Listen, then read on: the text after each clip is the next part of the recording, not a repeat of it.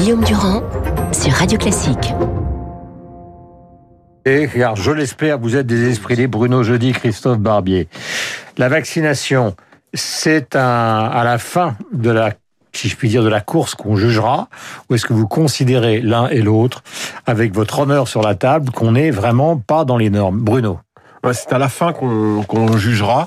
Euh, là, en, en, une semaine, euh, l'exécutif euh, a pris la mesure de son erreur euh, psychologique et politique commise dès le départ en, en, voulant marier coûte que coûte les antivax et les provax. ils ont un peu redressé le tir. le compte n'y est pas aujourd'hui. On est quand même un peu en retard par rapport à nos, à nos voisins, mais il y a quand même eu un, un sacré redressement de tir.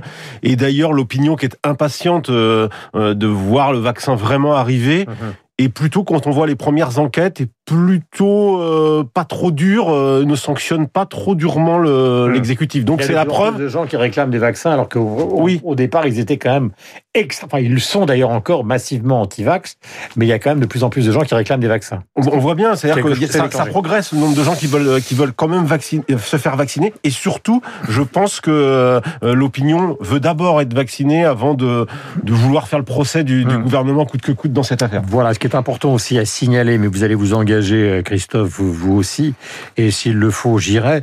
Euh, ce qui est aussi important de dire ce matin, c'est que la plupart des grands spécialistes épidémiologiques disent maintenant que le vaccin ne suffira pas. C'est-à-dire que même si on vaccine euh, massivement dans le contexte, on est très, on sera très très loin de l'immunité et que donc ils disent qu'il faut reconfiner le plus vite possible. Mais sur cette première partie de la vaccination, moi, je ne suis pas aussi indulgent que Bruno. Je considère qu'il fallait aller vite tout de suite, aller vite après, aller vite jusqu'à la fin. C'est pas à la fin qu'on jugera. On a déjà pris un retard qui est coupable. Est-ce que vous connaissez Augustin Trébuchon?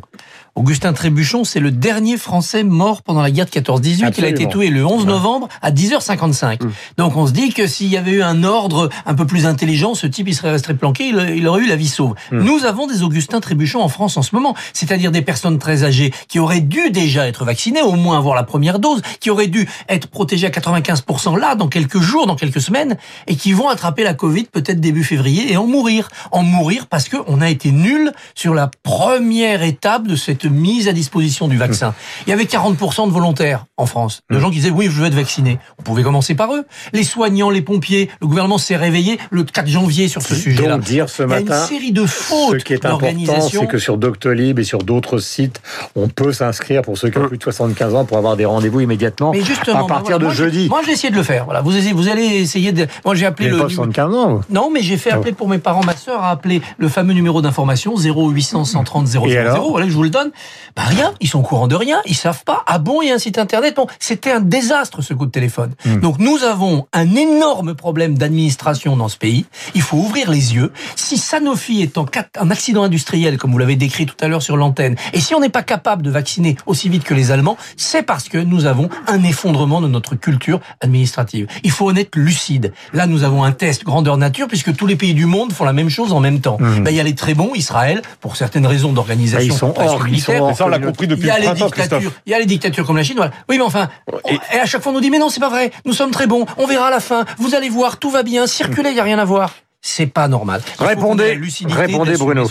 Il est ce, ce débat est très important parce que c'est un débat qui est, sûr, il est fondamental. Il est fondamental. Euh, L'organisation euh, de la santé en France est d'une complexité hallucinante. On l'a compris et vérifié à la faveur de, du scandale des masques et euh, de l'échec de la politique des tests, au moins dans sa hum. première partie. Alors qu'on a euh, remis de l'argent dans le Grenelle de la santé pour le personnel, ce qui était bien normal, mais que globalement la politique de santé ou la politique sociale française nous coûte une fortune. Là, là, ce qu'on voit c'est que euh, il y a une, encore une fois, il y a une erreur dès le départ sur la campagne vaccinale, puisque là, je partage le point du Christophe. On a voulu absolument ménager les deux camps, alors qu'il fallait s'intéresser aux, euh, aux, euh, aux pro, aux pro vaccins. Maintenant, je trouve qu'il y a quand même une, une, correction de tir sur ces premiers jours, qui est euh, que je salue parce que c'était pas et que finalement c'est la pression populaire qui les a obligés à changer de. Alors évidemment, une polémique stérile, avait dit Castex, pas du tout ce gouvernement euh, qui quand même euh, verse dans l'arrogance, notamment son ministre de la santé, mais bon voilà, ne reconnaîtra jamais son erreur. Mais on voit qu'ils l'ont prise en compte. Maintenant,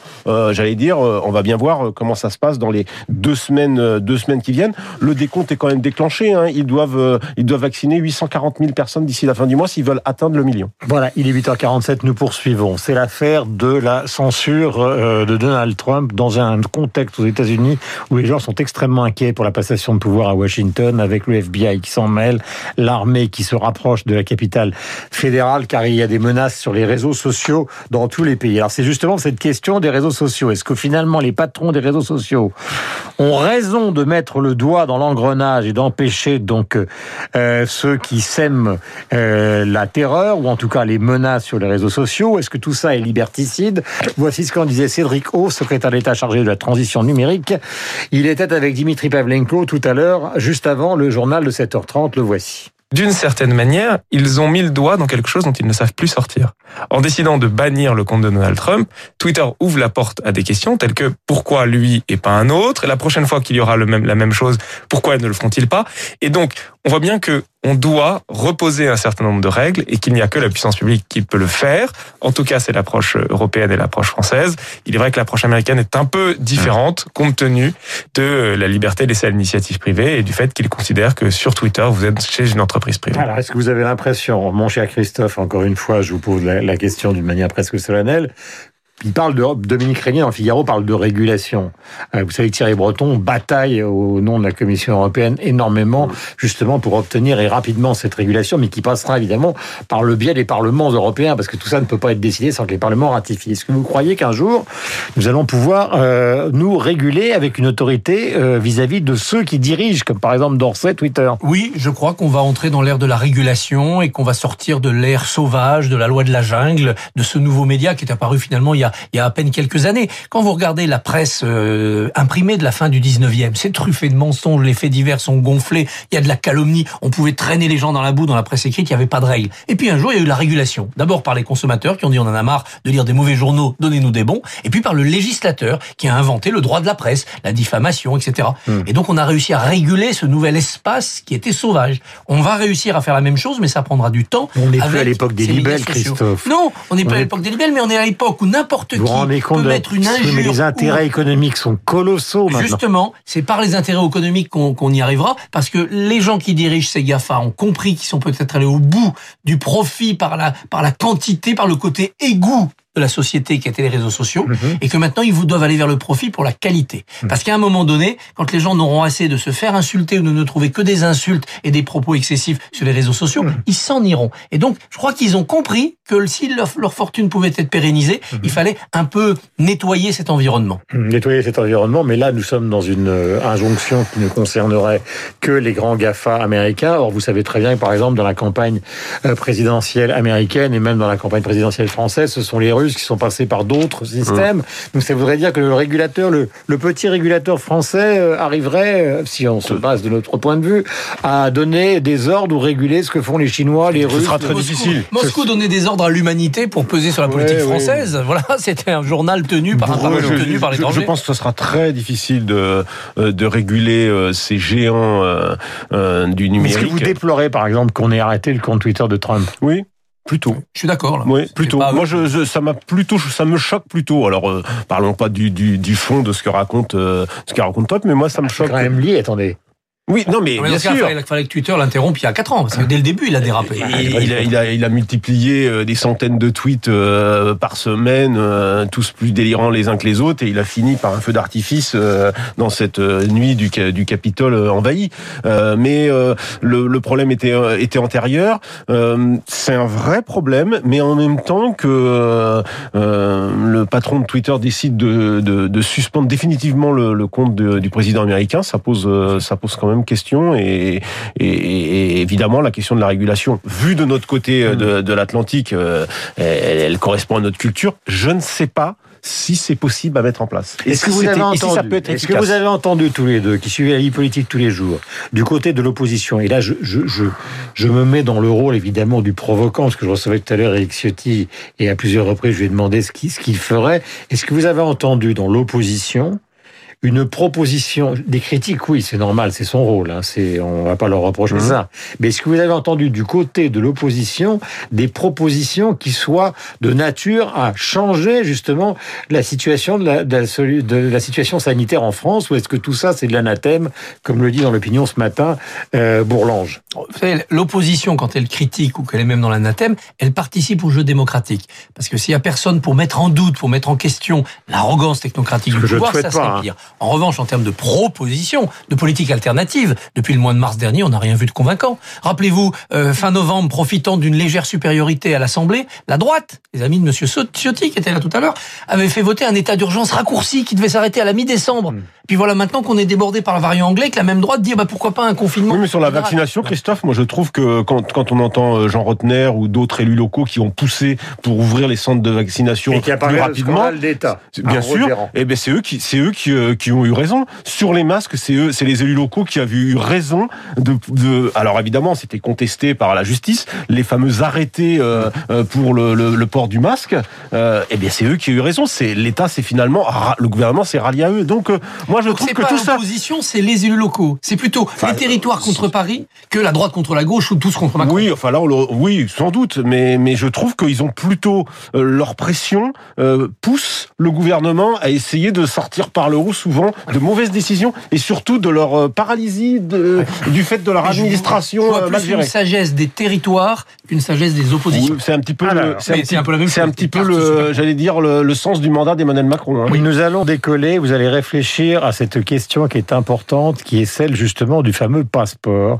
Et nous allons passer par la case culture, qui est celle que nous aimons toujours à chaque fois que nous terminons des conversations, ici même avec vous sur l'antenne de Radio Classique. Le 12 janvier 1977 mourait Henri-Georges Clouzot, euh, Le salaire de la peur, Les diaboliques, des films extraordinaires. Mais c'est le seul qui soit intéressé à Picasso qu'il connaissait depuis le début des années 20 dans un film euh, euh, qui est resté évidemment célèbre et dont Clouzot parle, le voici. On donnerait cher pour savoir ce qui s'est passé dans la tête de Rimbaud pendant qu'il écrivait le bateau ivre, dans la tête de Mozart pendant qu'il composait la symphonie Jupiter, pour connaître ce mécanisme secret qui guide le créateur dans son aventure périlleuse. Grâce à Dieu, ce qui est impossible pour la poésie et la musique est réalisable en peinture. Pour la première fois, ce drame quotidien et confidentiel de l'aveugle de génie va se jouer en public, puisque Pablo Picasso a accepté de le vivre aujourd'hui, devant vous, avec vous. Voilà, donc, euh, et ça donne évidemment un film qui est un témoignage extraordinaire sur la facilité avec laquelle Picasso, dont je le rappelle, est- il est le héros d'un livre excellent de Laurent Grésamer, donc consacré donc à, à tout ce que Picasso a pu déclarer et qu'il a collecté. Donc, si je passe par ce détour, c'est l'affaire du passeport, parce qu'il y a beaucoup de gens qui disent pour le théâtre, pour tout ça, il faudrait que maintenant il y ait un passeport euh, qui permettrait de savoir si oui ou non on est d'une certaine manière immunisé et qu'on a été vacciné. Et puis il y a ceux qui disent ce passeport pour les restaurants, pour les salles de spectacle, on n'en veut pas parce que c'est une forme de- d'inégalité euh, supplémentaire dans un contexte sanitaire compliqué sur le plan social. Moi, je suis Vous êtes à- pour le passeport Ah, ou je pas suis à fond partisan du passeport sanitaire pour pouvoir ouvrir toutes les activités économiques, mais ça ne veut pas dire discrimination. Vous arrivez devant un théâtre, vous avez un passeport sanitaire qui dit j'ai été vacciné, vous rentrez tout de suite. Vous n'avez pas ce passeport parce que soit vous n'avez pas encore été vacciné, vous êtes trop jeune ou vous êtes sur liste d'attente, ou bien vous n'avez pas souhaité être vacciné. Ben, vous venez 20 minutes en avance parce que vous allez avoir un test obligatoire pour être sûr qu'on ne fait pas rentrer quelqu'un de Hmm. Contagieux.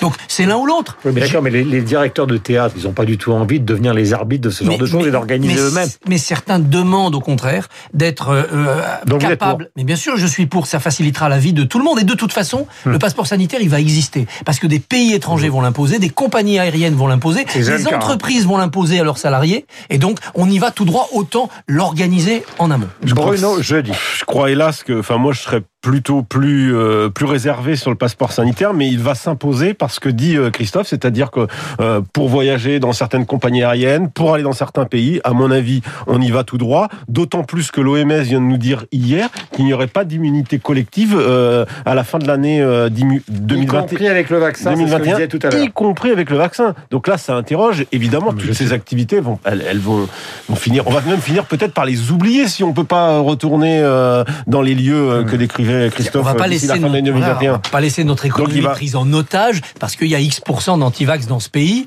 Qui vont nous imposer leurs lois. Quoi. Donc il faut à un moment donné dire que si on ne veut pas se faire vacciner, c'est un droit, mais il faut en assumer la responsabilité. Pas de liberté sans responsabilité. Tout à l'heure, avec David Barrault, on parlait de l'explosion en bourse de Doc Martens. Pensons aujourd'hui à tous les gens qui ont, puisque nous avons tous mis des Doc Martens quand nous étions jeunes.